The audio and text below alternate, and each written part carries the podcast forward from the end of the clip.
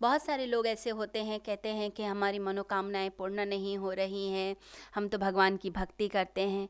तो भक्ति का मतलब वो क्या समझ लेते हैं? भक्ति का मतलब बस ये है कि आपने उपवास रख लिया। आपने जो है परमात्मा के चरणों में फूल चढ़ा दिए, मार्केट से गए और आपने सामान लाए और माता को चुन्नी चढ़ा दी। क्या यही भक्ति है? तो बाहर बाहर से जो चीज़ें चढ़ा दी हैं, बस उस सस्ते खेल को आप भक्ति समझ लेते हैं और फिर कहते हैं कि मेरी मनोकामनाएँ पूर्ण क्यों नहीं हो पानी? मनोकामनाएँ पूर्ण तो तभी होंगी ना जब आप अपने आप को बदलेंगे। जो ब्रह्मांड है, जो परमात्मा है, जो भगवान है, वो आपको वो चीज़ देता है जिसके आप लायक होते हैं, जिसके आप योग्य होते हैं। जो आप हैं, वो आपको मिलेगा। आप अगर कुछ चाहेंगे कि बड़ा महल मिल जाए, बड़ा धन मिल जाए, बड़ी चीज़ें मिल जाएँ तो ऐसे नहीं मिलती। वो परमात्मा पूछता है, किस लिए आपको दी जाए? आप क्या डिज़र्व करते हैं? अगर आप डिज़र्व करते हैं तो आपको ज़रूर मिलेगा, लेकिन उसके लिए पहले वैसा होना पड़ेगा। आपको अपने अंदर वो चेंज लेकर आना पड़ेगा। अगर आप चाहते हैं आप धनी बन जाएँ, आप धन चाहते हैं तो उसके लिए आपको वैसी ही मेहनत करनी पड़ेगी। अपने आप को वैसा ही बनाना पड़ेगा।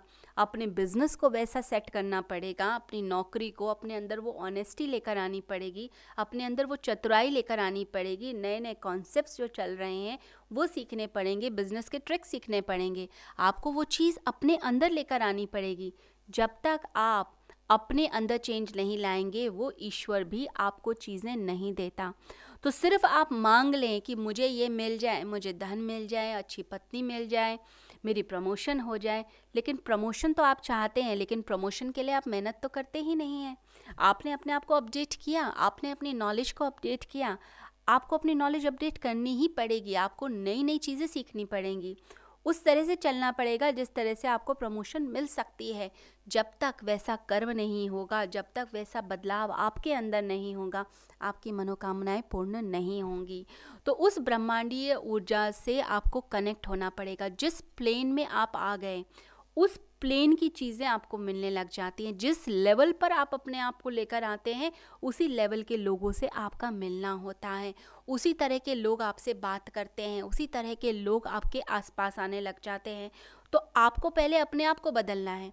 परमात्मा से बस चीज़ें मांगने के लिए तो आप परमात्मा से प्रार्थना कर लेते हैं, लेकिन अपने आप को बदलते तो नहीं हैं। वही गंदी आदतें आपकी, वही कामचोरी वही आलस्य, वही चीज़ों को टालना दूसरे के ऊपर चीज़ थोप कर भाग जाना।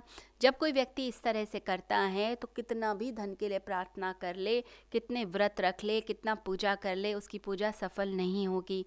तो आपकी मनोकामनाएँ तब पूर्ण होती हैं, जब आप अपने अंदर रूपांतरण लाते हैं। तो जो खोज है मनुष्य की, अमृत की, सत्य की, वो तब पूरी होगी, जब वह अपने अंदर एक रूपांतरण लाएगा। तो वो ताकत आपके अंदर चाहिए, वो साहस आपके अंदर चाहिए कि आप अपने आप को बदल पाएँ। हर व्यक्ति का हाल यह है कि वो अपनी आदतों के जाल में फंसा बैठा है। जो आदतें उसके आसपास बन गई हैं, जैसी परवरिश हो गई, जैसे माता पिता ने संस्कार दे दिए, बस उन्हीं को पकड़कर बैठ जाता है। लाइफ रोज़ नया बदलाव लेकर आती है। रोज़ नया चेंज लेकर आती है, परंतु यदि आप अपने अंदर चेंज को स्वीकार नहीं करते हैं, फिर आपका कुछ भी नहीं हो सकता है। जो लोग परिवर्तन को महत्व देते हैं, जो अपने आप को निरंतर डेवलप करना चाहते हैं, जो विकासशील होना चाहते हैं, विकास करना चाहते हैं, वो लोग तो ज़रूर सत्य तक पहुँच जाएँगे। परंतु जिन लोगों ने पुराने ढर्रे को पकड़ लिया है उनकी ज़िंदगी में फिर कोई बदलाव नहीं आता और सत्य, अमृत, साहस कुछ भी उनकी ज़िंदगी में नहीं आ सकता। तो अपने आप को बदलने का पहले तो प्रयास करें। कई लोग, जिनका मन बहुत ही तार्किक होता है, वो बस उसी तर्क में जीना चाहेंगे। अगर उनको समझाया जाए कि थोड़ी भक्ति कर लो, थोड़ी भगवान का नाम ले लो, थोड़ा मंत्र जाप कर लो, थोड़ा भजन कर लो तो वो कहते हैं कि ज़िंदगी ऐसी ही बीत गई। अब क्या मुझे चेंज करना चाहते हो? अब क्या मैं भक्ति करूँगा? अब क्या मैं परमात्मा के प्रेम में डूबूँगा? मुझे नहीं बदलना है। मैं तो ऐसा हूँ, ऐसा ही रहने वाला हूँ। मुझे कोई बदलावट नहीं चाहिए, कोई चेंज नहीं चाहिए। लोग बदलते नहीं हैं। परंतु बहुत ही विरले लोग होते हैं, अद्भुत लोग होते हैं, जो कहते हैं कि नहीं, मैं तो बदलूँगा। मुझे चेंज लेकर आना है। चैतन्य महाप्रभु, बंगाल के प्रसिद्ध भक्त, प्रसिद्ध तार्किक थे। लेकिन अपने तर्क को, अपने लॉजिक को उन्होंने ऐसा चेंज किया कि तर्क से भक्ति की यात्रा उन्होंने कर ली।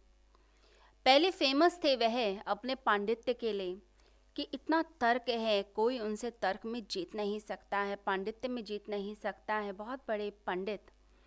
लेकिन अपने आप को ऐसा चेंज करा उन्होंने, गोविंद की भक्ति में ऐसा लीन किया उन्होंने कि वह प्रसिद्ध तार्किक से, प्रसिद्ध पंडित से एक प्रसिद्ध भक्त हो गए। तो यात्रा जो थी, तर्क से, प्रेम की यात्रा, वो उन्होंने पार कर ली। परंतु ऐसा साहस कितने लोगों के पास होता है? बहुत कम लोगों के पास ऐसा साहस होता है। क्योंकि लोग सोचते हैं, जो उनके पास जमा पूंजी है, जो उन्होंने इकट्ठा करा है पूरी ज़िंदगी भर, बस वही उनका सत्य है। अब मुझे कुछ नहीं बदलना। तो अपने आप को चेंज नहीं करते। वो साहस नहीं दिखाते हैं। परंतु जिन लोगों ने साहस किया, जिन लोगों ने कहा कि नहीं, जो ज्ञान था, जो तर्क था, वो मेरे किसी काम का नहीं था। उसने मेरे ज़िंदगी में कुछ भी बदलावट नहीं आई उसके कारण। उसके कारण कोई भी अंदर आनंद नहीं आया। तो ऐसा व्यक्ति क्या करता है? वो नए रास्ते की खोज करने लगता है, नए पथ पर चलने लगता है।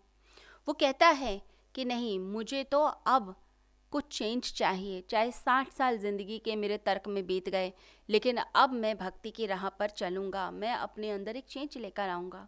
फिर ऐसा व्यक्ति कहता है कि मेरे पास कोई ज्ञान नहीं है, जो ज्ञान था, वो कचरा ज्ञान था। अब मैं ज्ञान की असली यात्रा की तरफ़ चला हूँ। यह है असली साहस। ऐसा व्यक्ति बड़ा ही अद्भुत होता है, जो व्यक्ति अपने अंदर इस बदलाव को लेकर आएगा। जो धर्म का मार्ग है, उसके लिए आपको निर्दोष होना पड़ेगा, सरल होना पड़ेगा इनोसेंट होना पड़ेगा। जब तक बच्चे की तरह सरलता नहीं आएगी, जब तक बच्चे की तरह आपके अंदर आश्चर्य का भाव नहीं आएगा, तब तक कैसे आप अपने आप को धर्म की राह पर चला पाएँगे? क्योंकि जो व्यक्ति धार्मिक है, जो व्यक्ति भक्त है, वो तो बड़ा ही सरल होता है, बड़ा ही प्यारा होता है।